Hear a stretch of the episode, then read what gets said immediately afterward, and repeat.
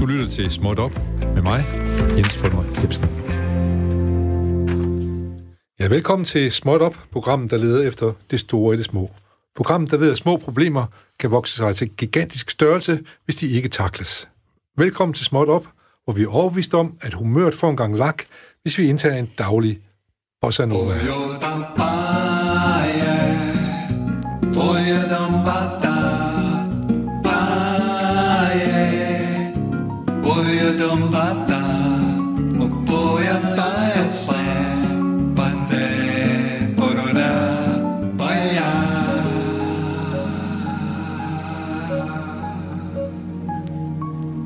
Ja, velkommen til time mellem 12 og 13. Velkommen til en time, der uagtet hvor meget vi stamper og tramper og kalder på den, så kommer den aldrig nogensinde tilbage. Så lad os bruge den godt og grundigt på at blive bare lidt klogere og få det bare lidt sjovere. Heldigvis så har vi jo i småt op altid gæster, der ved en masse om det, vi taler om, og man risikerer da fornemt at blive lidt klogere, hvis man ikke passer på. Og så lover jeg, jeg lover til gengæld at holde humøret højt, uden at komme over. Nu får vi se. Men øh, laver du og din kæreste noget sjov i timen mellem 12 og 13 i dag her, så send gerne din eller jeres historie til lille radio4.dk, lille radio4.dk, og hvis I er altså enige om det, så del med alle, der lytter med her på Radio 4. Vi taler jo som bekendt med Danmark. Imens I overvejer, om det går an at lave det, øh, at vi deler I laver, så, så finder vi på vores egen historie her i Småt op, mens vi venter på jeres historie, som sagt. For eksempel kan vi jo sige, at den handler om en dreng, en stor dreng, der drømmer om at blive større.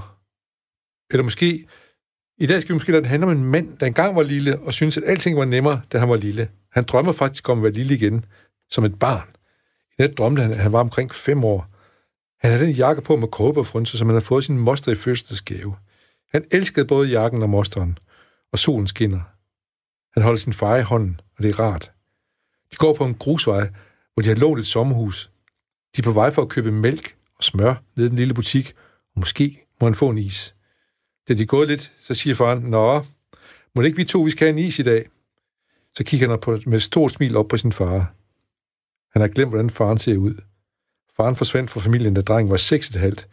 Men det er hans far, og lige nu er alt kun godt. Han orker ikke at vågne. Men han gør det alligevel. Det er renovationsbilerne, der kommer for at tømme kvarterets skraldespanden. Han kan ikke falde i søvn igen. Manden kigger på uret. Den er også blevet over 12 nu klokken. Det var den formel af søvn. Snart så kan han tage en middagslur. Måske er det sådan noget, der sker lige nu i Danmark. Måske sker det, vi ved det ikke. Men sikkert er det. Det her det er i hvert fald noget, vi bare har digtet i småt op. Men du lytter til småt op, og i dag skal det handle om de små forskelle og om seksuel sundhed. Jeg skal sige velkommen til Lene Stavngård. Tusind tak, fordi du er kommet. Jamen selv tak. øh, jeg, jeg plejer at indlede det her øh, program med at spørge, hvad du laver. Hvis du står op om morgenen går ind på dit job og laver noget, hvad er dit job, og hvad laver du? Jamen, jeg er national chef i Sex og Samfund. Og øh, Sex og Samfund er jo en organisation, som arbejder for alle menneskers ret til at være den, de er, elske dem, de vil, og få de børn, de ønsker. Jeg arbejder med meget forskellige ting, fordi at køn, krop og seksualitet er et for nogen måske set udefra et meget lille bitte område, men faktisk er det sådan, at vores område øh, bevæger sig ind på alt andet. Vi har en øh, klinik her i København, og så har vi øh, underviserkorps, der dækker hele landet. Vi har sexlinjen og privatsnak, som jo er rådgivningstjenester for unge, så det er mange forskellige ting, vi så laver. Sexlinjen er det unge, der kan ringe ind til jer for gode råd, eller komme af med noget? Eller? Ja, det er børn og unge, der kan ringe ind og få svar på deres spørgsmål omkring køn, krop og seksualitet. Ja. Er, og er I en privat øh, forening? Ja, vi er jo det, man kalder en øh, NGO, så vi er jo en, øh, en privat, ikke-politisk øh, organisation. Og, og, og hvor stor er den, hvis vi sådan lige skal... Hvor, hvor, meget, hvor mange mennesker er I ansatte, og hvor meget omsætter I, hvis man sådan skal tale i de termer?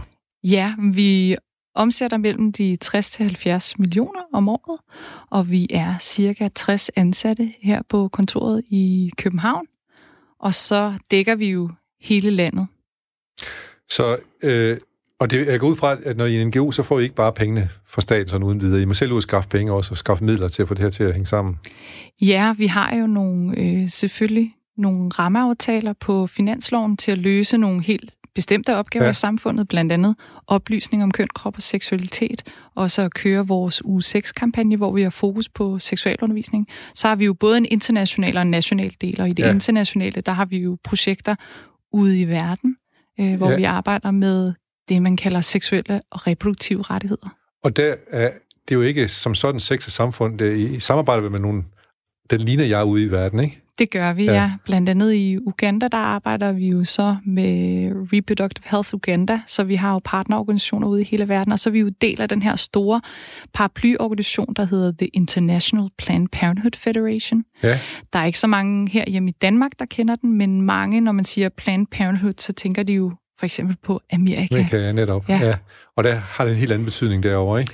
Nej, det har Eller... det faktisk ikke. American Planned Parenthood er også en del af IPPF, okay. så dem er vi okay. søsterorganisation med.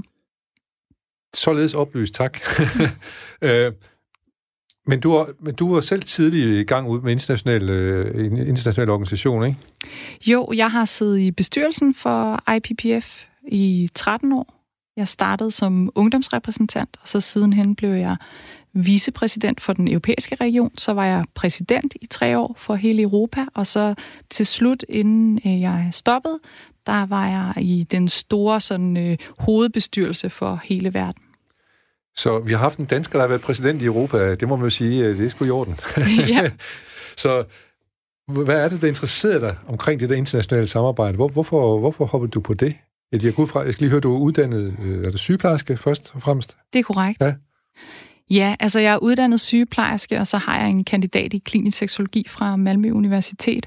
Men interessen startede jo for mig meget tidligt. Øh, jeg startede, da jeg startede på gymnasiet, da jeg var 16 år gammel, der blev jeg øh, involveret i et projekt, der hed Sexpiloterne, som var et projekt, hvor man tog forskellige gymnasieelever, og så lavede de seksuel oplysning for unge, så vi fik sådan en, en rådgiver-underviser-uddannelse dengang.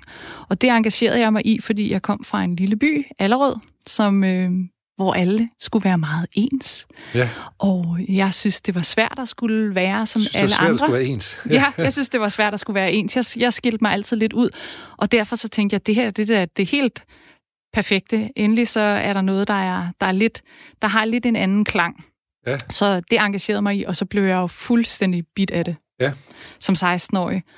Og det gjorde så, at øh, dengang så lavede jeg jo så undervisning for, for andre. Altså det var jo ung til ung i det daværende Frederiksborg Amt. Det siger jo noget om, hvor, hvor lang tid det er siden. Det var dengang, vi havde amter. amter ja.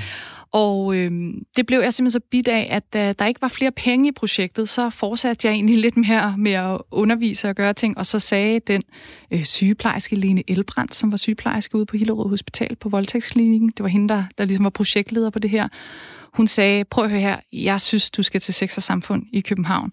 Øh, de har brug for en som dig, og du... Øh, nu har du arbejdet så meget med det her, og jeg ved, hun sad dengang i bestyrelsen derinde og sagde, at, at de var også begyndt at være interesseret i det der med ungdomsdeltagelse, altså at få unge mennesker med til at tage initiativ og diskutere og være med på vognen, når det var ting, der handlede om deres liv. Ja. Så det var faktisk sådan, jeg kom der til, og dengang der var jeg, øh, ja, jeg har været 18 år gammel, øh, og der fik jeg så en sådan observationsplads i bestyrelsen og var med til at starte en frivillig ungegruppe i Sex og Samfund.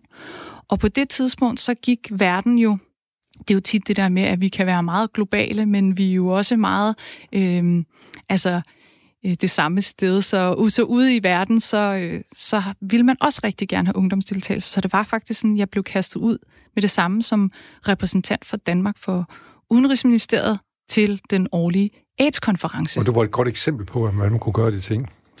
Ja, jeg. ja, og jeg, var, jeg tror også, jeg var sådan et godt eksempel på at være lidt vedholdende. Altså, jeg var jo ligesom blevet ved med at interessere mig for det her. Jeg var ja. ikke bare sådan ind ud. Og Nej. det gjorde, at jeg fik en hel masse muligheder. var faktisk også med til at starte en aktivistisk europæisk ungdomsorganisation, som stadig eksisterer i dag, der hedder UACT, hvor det kun var unge mennesker, der arbejdede for seksuelle og reproduktive rettigheder. Så, men du, du nåede lige at nævne AIDS, øh, at det var en AIDS... Øh, ja, den internationale AIDS-konference. AIDS ja. ja.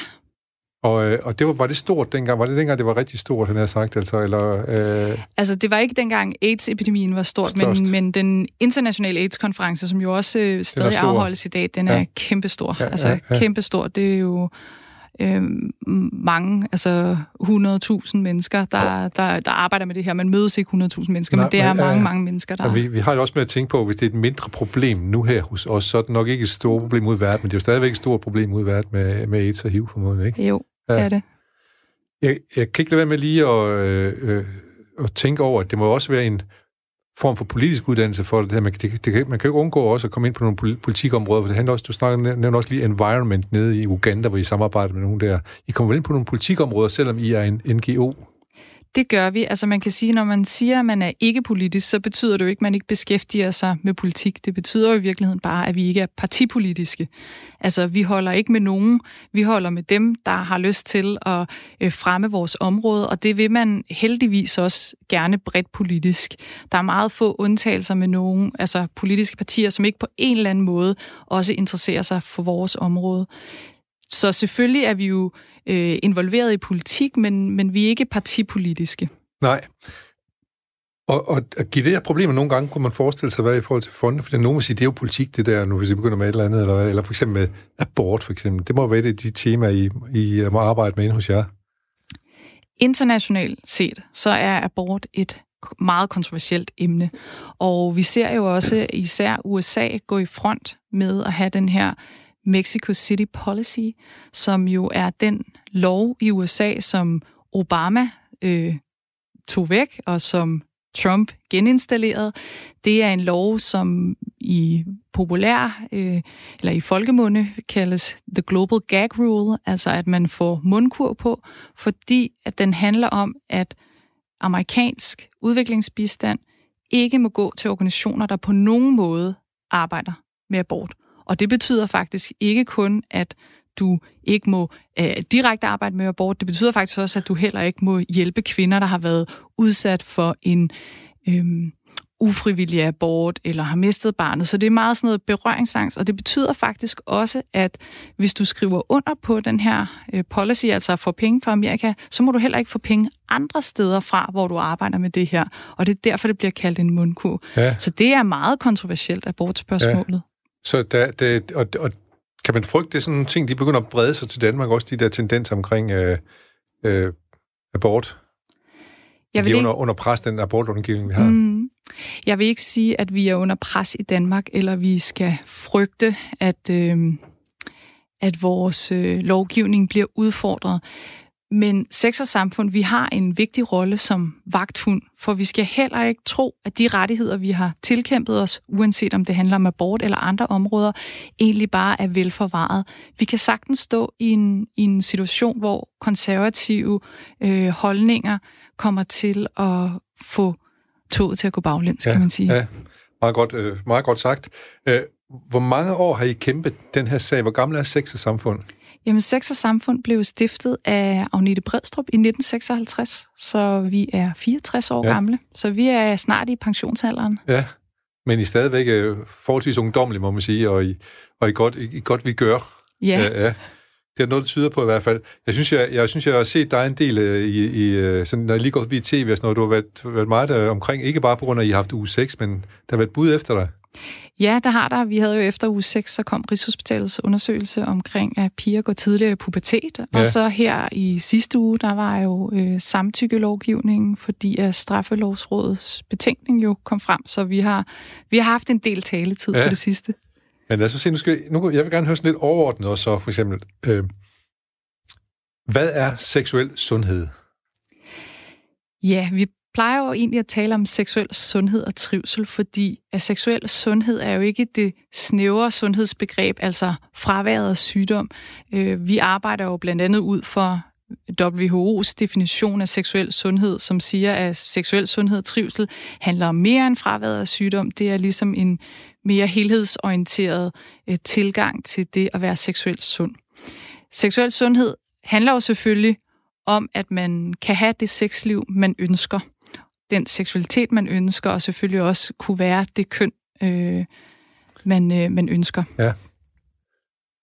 Og så længe at der er en eller anden hvad hedder det, konsensus omkring, at det er sådan, at vi, at vi er over for hinanden, går ud fra. Altså ja. man siger ja til, til at have kønslig omgang med hinanden. Ja, selvfølgelig. Ja, ja. Altså, øh, samtykkelovgivningen ja. er jo vigtig for os, og også noget, som, som sex og samfund, vi støtter op omkring, at vi får en lovgivning, der er tidsvarende og moderniseret, sådan at man altid kan indgå trygge relationer, hvor at man har seksuel omgang med hinanden, som begge parter har lyst til. Det er rigtig vigtigt. Synes du, synes du ikke, eller nu skal jeg passe på, at jeg stiller spørgsmål, men er, det, er vi inde i en brydningstid omkring seksualitet i de her år? Vores opfattelse af det? Vi er inde i en brydningstid på den måde, at den offentlige debat om køn, krop og seksualitet, den, den er der. Den har ikke nødvendigvis altid været der. Øh, jeg tænker også, at det at anerkende seksualiteten som en raskedsfaktor, altså som noget, der ikke kun kan være problematisk, men faktisk noget, der beriger og bidrager til vores generelle trivsel, det er der kommet meget mere opmærksom på.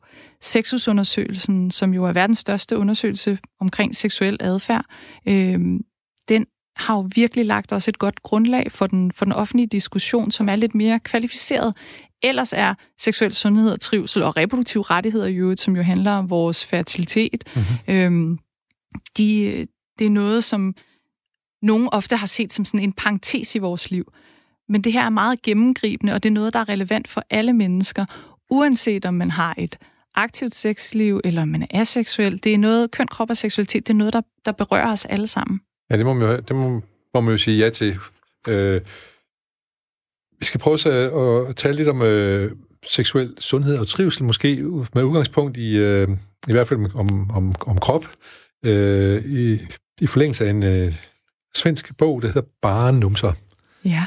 Det er, skal vi lige se her, Eh, nej, men den handlar om en eh, Det er en, den svenske forfatter Annika, Annika Leone, som har skrevet en bog, og som hun fortæller her om bagved, jeg oversætter lidt fra det svenske, så fortæller hun om, at det er en bog, som handler om en helt almindelig familie, som har en barn, og de har uh, kernefamilie, og de har en uh, kat, og alt, alt er almindeligt med dem.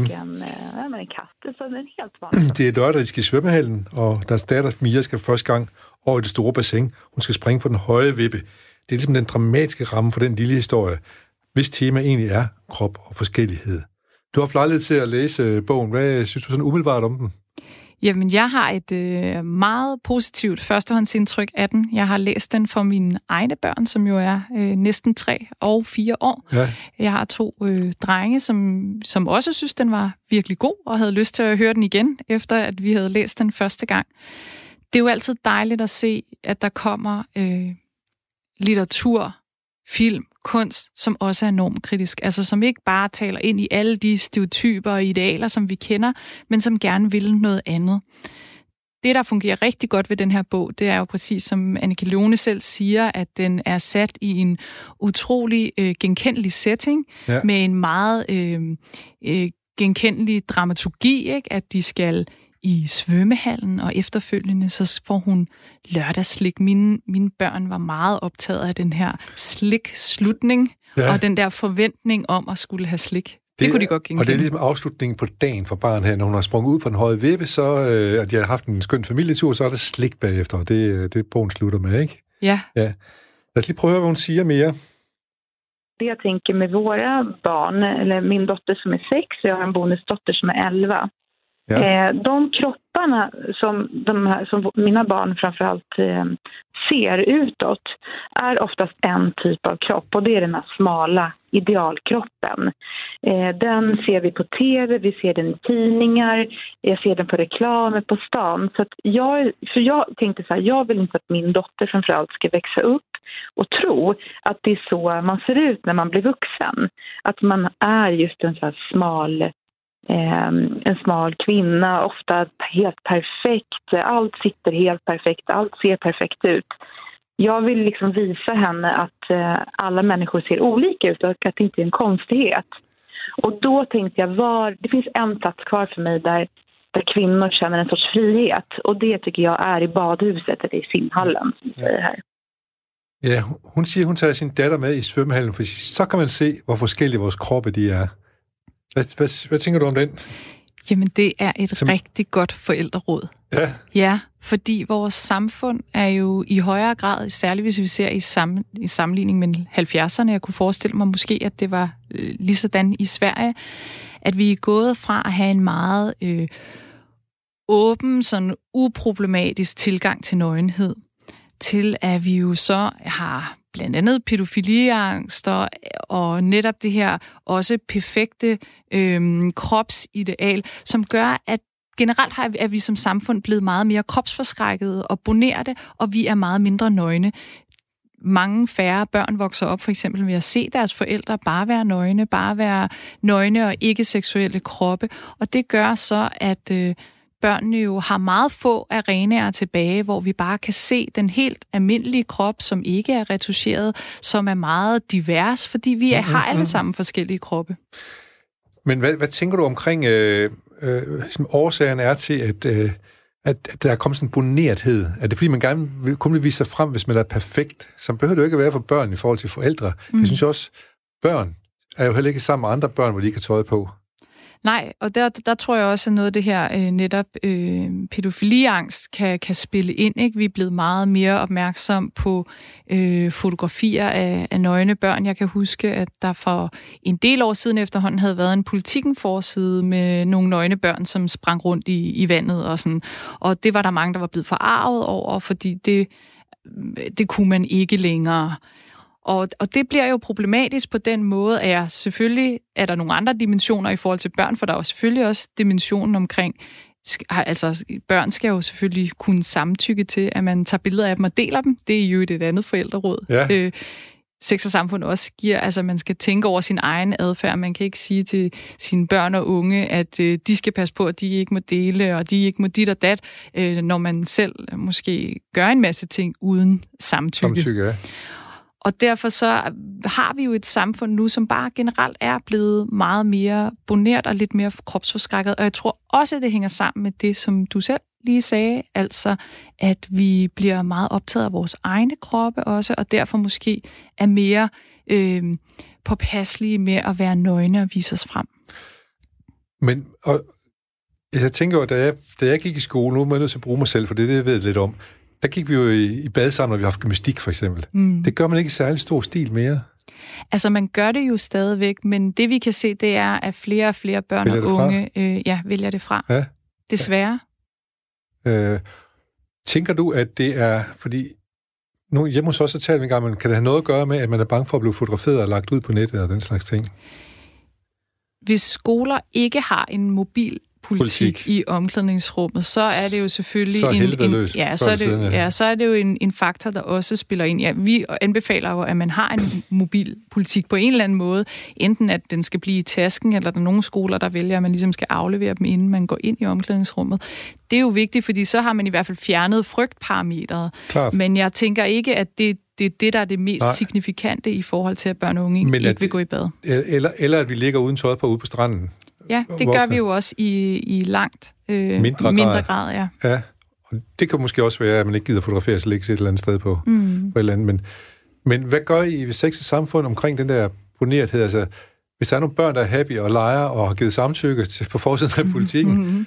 så er det også ærgerligt, hvis, at, at hvis det ligesom er poneretheden, der skal overvinde øh, den, det, som kunne ligne en kropslig glæde og sundhed. Ja, særligt fordi at bonerthed og kropsforskrækkelse. Hænger sammen. Gi- ja, og, og giver jo netop den her angst, og giver jo en enorm optagethed af kroppen. I virkeligheden så kæmper vi jo for, at man bare kan være en krop. Altså bare være en krop, uden der er nogen, der fotograferer den, uden du gerne vil ja. have det, uden der er nogen, der kommenterer på din krop, hvilket også er et, et relativt voksende problem. Altså, vi ser jo i højere grad, at folk kommenterer på hinandens kroppe, ja. særligt på diverse øh, sociale medier, og har holdninger til, hvad folk har på, eller hvordan de ser ud, eller hvad de vejer. Og det er jo et ret... Øh, stort problem på den måde, og så bliver vi endnu mere optaget af kroppen. Kroppen skal bare have lov til at være. Være krop. Ja. Men, men, men du, jeg, synes ikke, jeg synes ikke, du helt svarer på, når jeg spørger dig, hvad gør I i sex og samfund for at ændre, at, at, at man kan få det, den der øh, glæde ved kroppen igen og springe ud, og man kan tillade sig at tage nogle billeder af det også, og, og, og ikke, skal, ikke skal krise omkring det. I må, I må jo I må jo undervise i bonerethed, for eksempel, eller hvad? Jamen, altså, tak fordi du spørger igen. Vi, jeg vil jo altid rigtig gerne tale om, øh, hvad vi laver. Ja, vi, vi, vi, gør, vi gør faktisk mange ting. Ja. For det første så øh, har vi et tilbud til institutioner, altså til dagsinstitutioner, hvor vi arbejder med pædagoger, hvordan de i hverdagen skal arbejde med køn, krop og seksualitet. Netop med fokus på det positive. Vi har i mange år set, at pædagoger har fokuseret og er rigtig dygtige til at arbejde med det negative, altså at undgå overgreb og sådan noget. Det er jo rigtig vigtigt også at undgå, at, at børn mistrives. Men vi skal også huske med køn, krop og seksualitet at arbejde med det positive. Netop arbejde med kropsglæden, arbejde til, at børn har et frirum, hvor at de kan udleve deres naturlige seksualitet, og det er jo noget af det, så er der, så er der nogle voksne, der bliver bange. Lige så snart man siger børn og seksualitet i samme sætning, sætning fordi når vi har voksenbrillen på, så tænker vi seksualitet som sex. Ja. Og det er jo klart, at det her handler ikke om sex. Det handler om kropsglæde, det handler om grænser, det handler om at kunne mærke lyst og ulyst, det handler om relationer, hvordan man er en god ven. Det laver vi et tilbud til daginstitutioner. I forbindelse med u 6 her har vi jo udgivet noget, der hedder en bodybook, fordi vi kan se en, en af de måder, vi kan arbejde med bonertheden på, det er jo at fremvise fuldstændig øh, gennemsnitlige øh, kroppe, som øh, bare er ikke er retuscheret, bare vises frem, som de er. Og der har vi været så heldige at få over 50 modeller, som har stillet op til den her bog, og den har vi så udgivet, fordi vi kunne se, at der manglede nøgenbilleder, som ikke var seksualiseret af helt almindelige mennesker. Og på den måde så er det en måde at, at I tager børnene med ind i, i svømmehallens omklædningsrum, som Annika Leone, hun tager sin datter med hen i omklædningsrummet. Præcis. Ved at vise forskellige kroppe frem. Ja, man kan ja. sige, måske ikke lige direkte til børnene, Nej. fordi det er jo sådan, at med fotografier, det er jo det, der er rigtig godt ved Annikas bog, det er jo det illustrationer. Netop. Fotografier, der snakker vi jo lidt ældre øh, unge, som, som har behov for, for at se sådan se, noget som det her. Klar nok, ja, ja. Med børnene, der arbejder vi jo også med at lave aldersvarende seksualundervisning. Vi laver jo alt materialet, som lærerne kan tilgå gratis inde på underviserportal.dk og finde præcis, jeg skal undervise i en 0. klasse. Hvad kan jeg tage op? Hvad for nogle temaer? Hvordan udfylder jeg den her obligatoriske ramme, som der jo ligger på området? Og da ja, I laver undervisningsmateriale, og det er det noget, som skolerne bruger og frit kan bruge? Ja, ja, det er noget, de frit kan bruge, og vi har jo heldigvis mange skoler, der bruger det, og når vi har uge 6, jamen så har vi op til en halv million elever, der bliver tilmeldt, og 20.000 lærere. Så det er noget, der når rigtig, rigtig bredt ud. Vores ønske er jo selvfølgelig, at der er en systematisk seksualundervisning, så det er altså ikke nok bare at være med i uge 6 og bruge vores materialer og så sætte flueben. Der skal noget mere til. Vi skal have nogle uddannede lærere, det skal ind på læreruddannelsen. Det er også rigtig vigtigt, at skoleledelserne planlægger en systematisk undervisning, netop fordi sådan noget som krop skal man jo arbejde med helt forskelligt, når man er lille, og helt anderledes, når man så går i 9. klasse. Ja, ja. Og omvendt også grænser, som vi har snakket meget om. Der er jo en måde at arbejde med grænser på, når man går i 0. klasse, og en helt anden måde at arbejde med, når man går i 9. Men, men det må også være sådan, at, at så, når jeg lytter på det, så, så, så på den ene side, så er det, det hele tiden meget personlige og individuelt. Men der må også være noget systemisk i alt det her. Altså, øh, nogle af de problemstillinger, vi har, de må hvad, hvad opstår de af? Jamen, det systemiske opstår jo af, at vi har nogle meget snævre rammer, både for krop, men bestemt også for køn og for seksualitet. Det vil sige, Hvem er vi? Vi som samfund. samfund. Og når vi siger vi som samfund, så kan det jo være alt fra, hvad for nogle politikker har vi på området, til hvad for nogle historier ser vi på tv, hvad for nogle altså, hvad for nogle øh, fortællinger ser vi i film og reklamer? Og hvad bringer vi med os i vores egen øh, historie, kan man sige? Ja, og hvad videre bringer vi selv til vores børn? børn ja. Det er jo også det, som forældre har man jo et ret stort ansvar. Øh, og igen, det kan ikke kun lægges på individet, fordi vi skal som samfund løfte. Vi skal sørge for de fagpersoner, der arbejder med vores børn og unge, er klædt på til at tage de her ting. Men som ja. forældre skal man også være opmærksom på, hvad er det, jeg giver videre til mit barn? Ja. Så der er en grund til, at det hedder sex og samfund. Korrekt. Ja. Hvilket jeg går ud fra, ikke hedder i udlandet. Ja, der ja. hedder vi The Danish Family Planning Association. Godt. Men der er noget med japanerne, de godt misforstået en gang men synes jeg, du fortalte mig om på et tidspunkt. Ja, det er, sådan en, det er en fantastisk ja. historie, som vores tidligere formand Christian Gravgaard altid øh, fortalte, at han havde skulle sige. At han skulle lave en præsentation for nogle japanere, og så havde han sagt, uh, yeah, we are called sex and samfund, and og så sagde japanerne sådan, nej, hvor passende. You are called sex and some fun. Ja, det hænger godt sammen det hele. ja. og det er godt, men jeg er sikker på, at Christian Gravgaard, han godt kunne takle lige præcis den situation der. ja. Lad os lige prøve at høre lidt mere på Annika Leone her. Ja, men när min dotter var fem, hon frågade mig, mamma tycker du att jag är tjock? Ja. Och det att man redan som barn ska behöva tänka på att man Eh, har en liten mage som står ut, att någon har påpekat det. Och det tycker jag är otroligt sorgligt och det kommer ju inte från, från, det kommer från andra barn men genom barns föräldrar eller vuxna som är vid sidan av dem. Det är vi vuxna som hela tiden påpekar hur våra kroppar ser ut, eh, hur andra kroppar ser ut och påpekar det. Vi kan sitta och titta på tv och säga oj vad, vad, vad tjock hon har blivit eller någonting. Att vi också säger det som en väldigt negativ sak. Och då tycker jag att vi vuxna har ett ansvar att inte prata så framför våra barn. Ja. Vi behöver inte kommentera andras kroppar hela tiden. Ja, jeg er glad for, at du har læst i Sverige, så du, øh, du forstår formodentlig flydende, hvad Annika Leone hun fortæller sig. Men ja. det handler jo lidt om, at de voksnes ansvar, som vi har været lidt inde på, forældrenes mm. ansvar. Men ligesom, hun udvider den også lidt til at sige, lad nu være med at tale om andres kroppe hele tiden. Mm. Det er også noget, du kan genkende uh, som ja. Det var, ja, det var faktisk noget af det, jeg også nævnte før. Ja. Altså det der med, at vi bliver så kropsoptaget, at vi også begynder at kommentere på andre menneskers kroppe. Og det er blandt andet noget, der er vigtigt som forældre at være et godt forbillede. At, at kommentere på andre menneskers kroppe, altså det er ikke god stil. Og det er heller ikke relevant, for kroppe skal bare have lov til at være kroppe. Og vi har bare alle sammen meget forskellige kroppe. Der er ikke noget som en, en gennemsnitlig krop. Det er der i hvert fald ikke nogen, der lever op til fuldstændig. Nej, der findes jo faktisk en, en, en, næsten en undersøgelse, hvor man forsøgte at lave en gennemsnitlig uh, militæruniform, eller hvad var det? Ja, det var en, en meget sjov anekdote, jeg fik øh, forleden dag i et øh, debatpanel af, af en fra øh, lærerstuderendes landskreds, ja. som sagde, at øh, man jo i Storbritannien ligesom havde forsøgt at lave en, øh, en uniform, som alle kunne passe, så man, man målte ligesom alle soldaterne, lavede gennemsnitsberegninger, og så lavede man en uniform. Og det resulterede jo selvfølgelig i, at der var ingen, der kunne passe den her uniform, og den var meget irriterende. Så, så den, gennem, den gennemsnitlige person findes ikke, kun som, kun som et... Øh, ja, kun som et statistisk begreb. Begreb, ja. Vi, vi lytter noget mere til Leon. Der er en god ting at tale om her. Men tänker du att det mest är ett problem för flickor? Ja, jag tycker att det är ett problem eh, för flickor mer. För det är liksom på ett sätt så är det hela tiden... Eh, om man tänker hur det ser ut i liksom media och allting så är det alltid vi kvinnor som uppmanas alltid bli snyggare, vi ska gå ner i vikt, vi ska skaffa den bästa mascaran. Alltså det är allt kopplat till liksom kvinnlig reklam också och riktar sig oftast mot utseendet. Så jag tycker att det finns att, äh, att äh, kvinnor och flickor blir mer bedömda kroppsmässigt än vad män gör. Det tycker jag hela tiden att det är. Ja. Så att jag, tror att det, jag tror att det är viktigare, lika viktigt för barnen men lite mer viktigt för, äh, för att vara positiv inför sina flickbarn. Ja. Ja, det er også noget, du kan genkende lidt til, måske det her med, at det er piger, der er mere udsat end drenge, mm. når, de, når de er børn og vokser op. Ja, altså på flere niveauer kan jeg genkende det. Man kan sige, at skolebørnsundersøgelsen fra 2018 viste jo, at hver anden pige øh, føler sig for tyk, og hver fjerde dreng. Så der er helt sikkert også en kønnet slagside af det her med kroppen. Men alligevel signifikante tal for begge køn, mm-hmm. kan man sige, ja. Ja.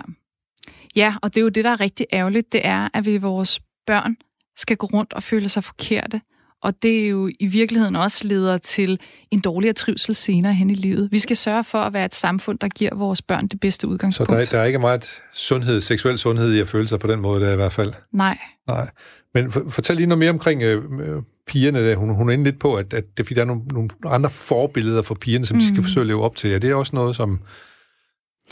Ja, man kan sige, at kvinder bliver jo generelt mere bedømt på deres udseende, end mænd gør. Vi har masser af eksempler i vores samfund. Vi kan jo se, når en, øh, vi har en kvindelig statsminister, øh, Helle Thorning var jo et godt eksempel, så interesserede man for hendes tøj og hendes øh, tasker.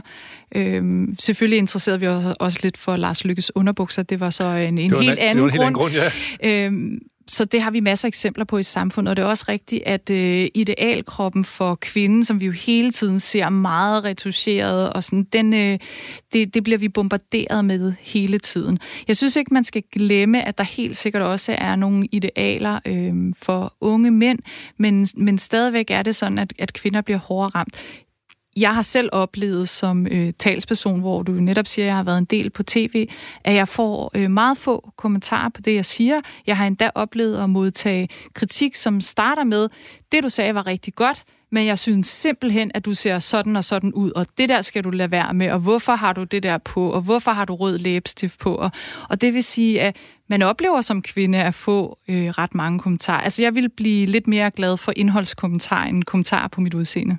Det forstår og det er det fine ved radio. Ja. Og jeg glæder mig også dagligt over, når jeg er i radio, i hvert fald, at jeg ikke behøver stryge min skjort hver gang. Så, så den del, det behøver vi i hvert fald ikke at, behøver vi ikke at frygte her i, i radioen, så der kan vi godt koncentrere os om, om det indholdsmæssige. Og det, det går meget godt. Jeg har besøg af Line Stavgaard fra øh, Sex og Samfund. Men jag tror att sociala medier har en jättestor del i det här. Eh, och då, när du går in på sociala medier så ser du oftast bara en typ av kvinna.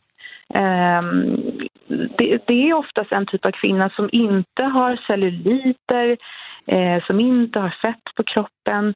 Och det är där jag tycker hela den här kroppspositivism-eran är så himla bra. För att om inte de här kroppspositivisterna fanns, då skulle det heller inte bli några i sociala medieflödet som på Instagram, då skulle du inte se några andra kroppar förutom den perfekta kroppen.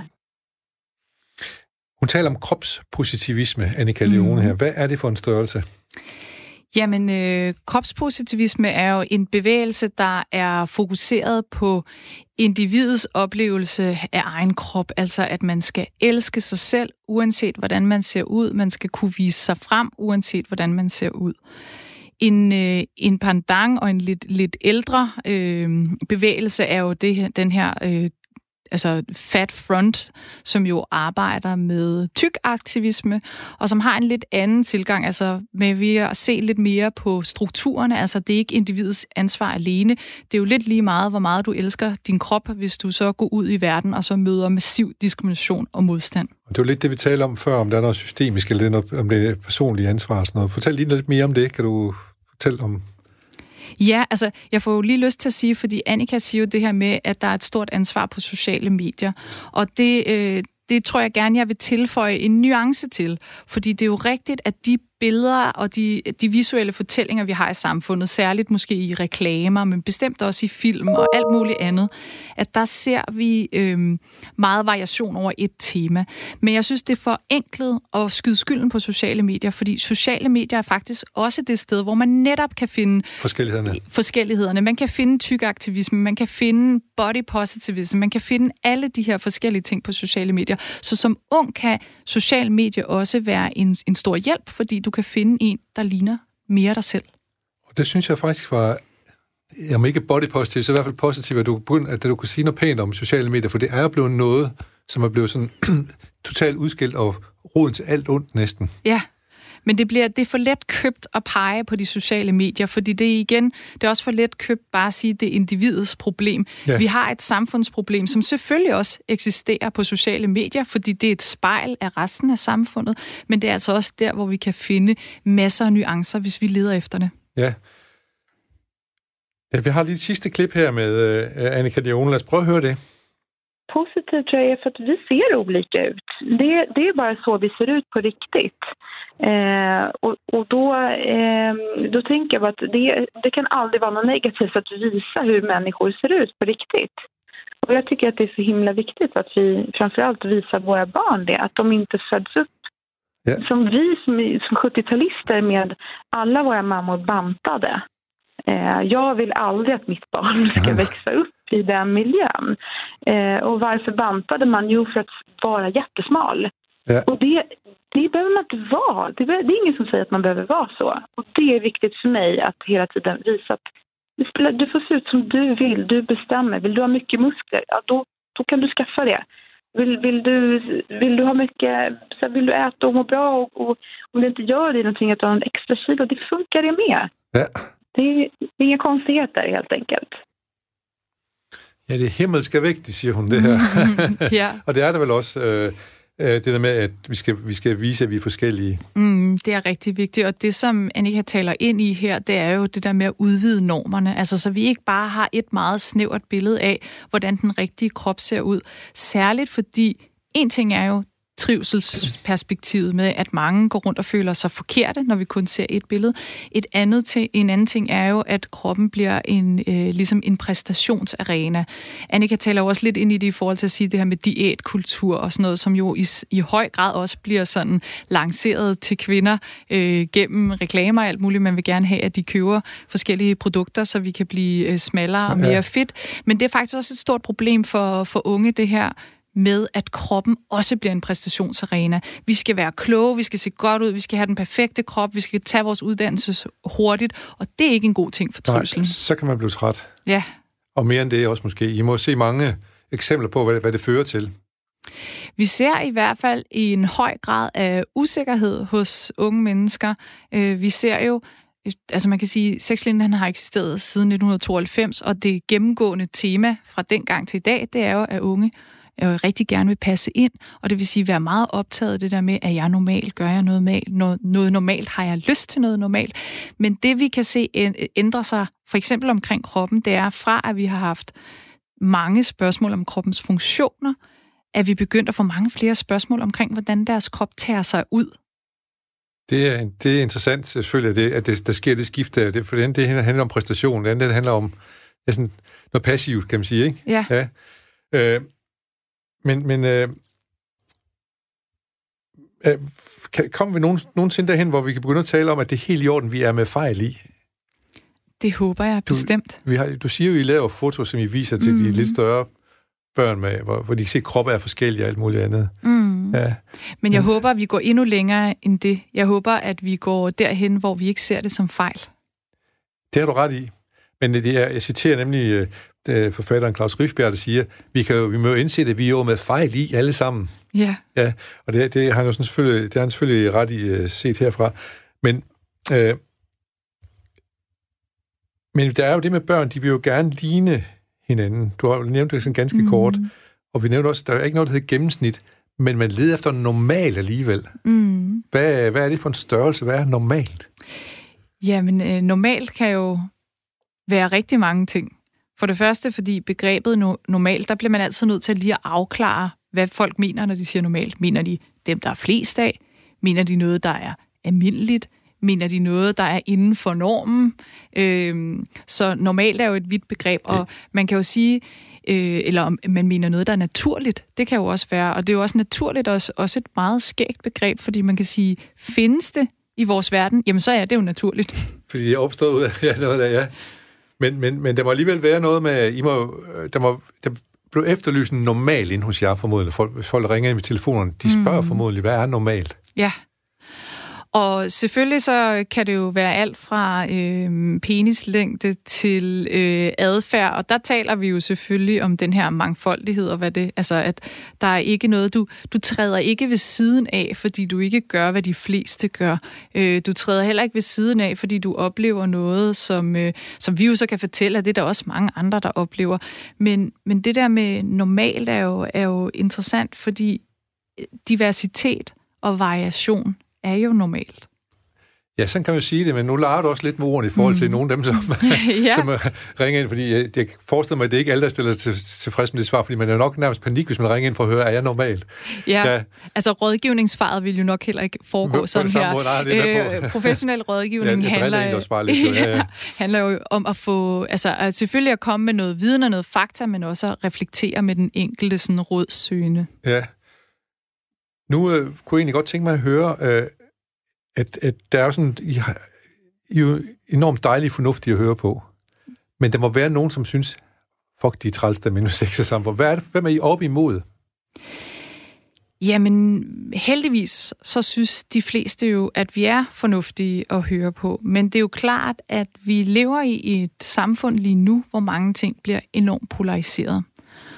Og derfor så øh, vil der nogle gange være nogle ting, vi siger, som, øh, hvor nogen synes, at det, det ligesom taler ind i noget, at vi er på den ene eller på den anden side. Og det synes vi jo er ærgerligt, fordi vi er til i verden her for at oplyse, skabe viden og lave nuancer. Dem, der for eksempel kunne være imod os, det er selvfølgelig øh, nogen, der... Øh, har religiøse overbevisninger, som, som gør, at de for eksempel ikke tror på den frie abort i Danmark er det rigtig ofte øh, kristne, som, som, og det er igen meget generaliserende, fordi selvfølgelig er, vi har masser af kristne, der også ja, er enige ja. med mig, men, men der er helt sikkert nogle kræfter der, som, som jo ikke synes, at der skal være fri abort, og heldigvis er det sådan, at det stadig er et, et mindretal. Så kan der være nogen, der bliver meget øh, provokeret over, at øh, vi taler om diversitet, blandt andet i forhold til køn. Der er nogen, der gerne vil holde meget fast i, at øh, der er ligesom to køn og to streger under, og hvor at de måske indimellem kan tænke sex og samfund som nogen, der missionerer. Og der vil jeg jo så øh, tage alle myterne, øh, fejre alle myterne af bordet på den måde, at når vi underviser, så underviser vi ikke i rigtig og forkert og en bestemt retning. Vi laver undervisning, hvor at vi ser unge som kompetente mennesker, altså at unge har noget at bidrage med, de selv har en viden, og vi faciliterer en dialog og refleksion og også bringer noget viden på bordet. Derudover så kan man sige, at det at lave en, øh, altså at, at se mangfoldighed som en værdi, det kan der godt være nogen, der også øh, synes, synes er imod. Ja. ja. ja. Og det kan jeg forestille mig, at det, for der er hele en debat om hen og høn og omkring øh, øh, forskellige former for køn og sådan noget. Det kan jeg forestille mig, der, der, der blev I også bombarderet enten med spørgsmål eller, eller mm. med kritik. Kan du lige prøve sådan, lige rise op, hvad, hvad går den egentlig ud på, de her ting? Jamen, det går jo ud på... Identitetspolitik, kan ja, man sige. Eller, ja. ja, identitetspolitik kan godt være rigtig sprængfarligt på den måde, at der ligesom er en meget polariseret offentlig debat, hvor man på den ene side siger, at der findes kun to køn, og alt er fuldstændig biologisk øh, determineret, altså, mens at den anden siger, at alt er, alt er flydende, og alt er øh, op til at, kunne sætte spørgsmålstegn ved. Og den debat, den bliver ofte øh, ikke en samtale, men bare øh, monologer fra to sider. Og noget af det, der er vigtigt at sige omkring identitetspolitik, identitetspolitikken, det er jo, at i sidste ende handler det jo om, at man skal have lov til at være den, man er, uden at blive diskrimineret. Og det er det, jeg forestiller mig, I godt kunne få, få han har sagt dyller for, for at bruge et godt oceansk ord, at hvis I, når I går ud og siger det. Ja, at der skal være plads til alle. Ja, ja, og, ja. og, og vi skal være, som vi er. Ja, det, det, ja, det kan undre mig stadigvæk, at det er kontroversielt og gerne vil have et samfund, hvor at der er plads til alle. Men, øh, men det, det står vi fast på. Vi ønsker en verden uden diskrimination. Og så er der også en anden ting, som jeg kunne forestille mig, der er en, hel debat, en del debat omkring, øh, sådan noget som MeToo-bevægelse. Mm. Hvordan kommer man ud og, for, og forholder sig til den? Jamen, noget af det, der er vigtigt i forhold til den her MeToo-bølge, det er jo, at vi jo endnu en gang kan se det kæmpe behov, der er for undervisning. At vi fra starten af uanset om det er i skolen, eller om det er formidling via forældre, eller om det er pædagoger, der er gode til at, at lave det her arbejde, så er det bare alfa og omega, at vi har en systematisk seksualundervisning i grundskolen. Lige nu har vi jo ikke obligatorisk seksualundervisning på Nej, ungdomsuddannelserne. Og, det skal hvad, vi have. Og hvad er det for en skandale? Ja, kæmpe skandale. Men men det er jo et politisk stykke arbejde, hvis du skal ind og gøre det, eller hvad, hvad tænker I om det? Er I ikke inde og, og prøve at lobby for det, eller er det også andre, der skal gøre det? Skal vi gøre det nu her i radioen og sige, at vi må have mere seksuel undervisning i, øh, i, på ungdomsuddannelserne? Det synes jeg bestemt, vi skal gøre i radioen, ja. men selvfølgelig laver vi et stort arbejde ja. i forhold til også at tale med politikere om det her. Det tænker jeg, ja. Så øh, nå, det, er en, det var en stor fornøjelse at tale med dig om både det ene, og vi fik lige øh, kritikpunkterne mod på, og måske at nogle af kritikpunkterne handler måske også om, at man ikke forstår helt, hvad der er, der foregår, kunne jeg mm. forestille mig. Ja, og folk er bange for at træde ved siden af. Jeg tror også, at det er et udtryk for, at man er bange for en, en, en kultur, hvor vi ikke kan tale om tingene. Og der er det jo vigtigt at sige, at øh, vi skal aldrig have en, en nulfejlskultur. Selvfølgelig skal vi kunne tale med hinanden, men vi skal også kunne lære af hinanden, og vi skal også huske at tale om det, der er sårbart, og vi skal være gode til også at beklage, hvis vi gør nogle andre kede af det. Ja, og det, det kan jeg mærke på dig. Det tænker du sådan, vi er på vej fremad stadigvæk. Ja, jeg er meget positiv. Vi er på vej mod nye højder. Ja. Men øh, det tror jeg også pokker så, fordi I, I, I er ude at sprede det gode budskab. Øh, jeg håber også, at, øh, at I bliver ved med at få god statsstøtte og alt muligt andet til det. Og fondsmidler også, det kan jeg forestille mig, at I også skal bruge en del tid på.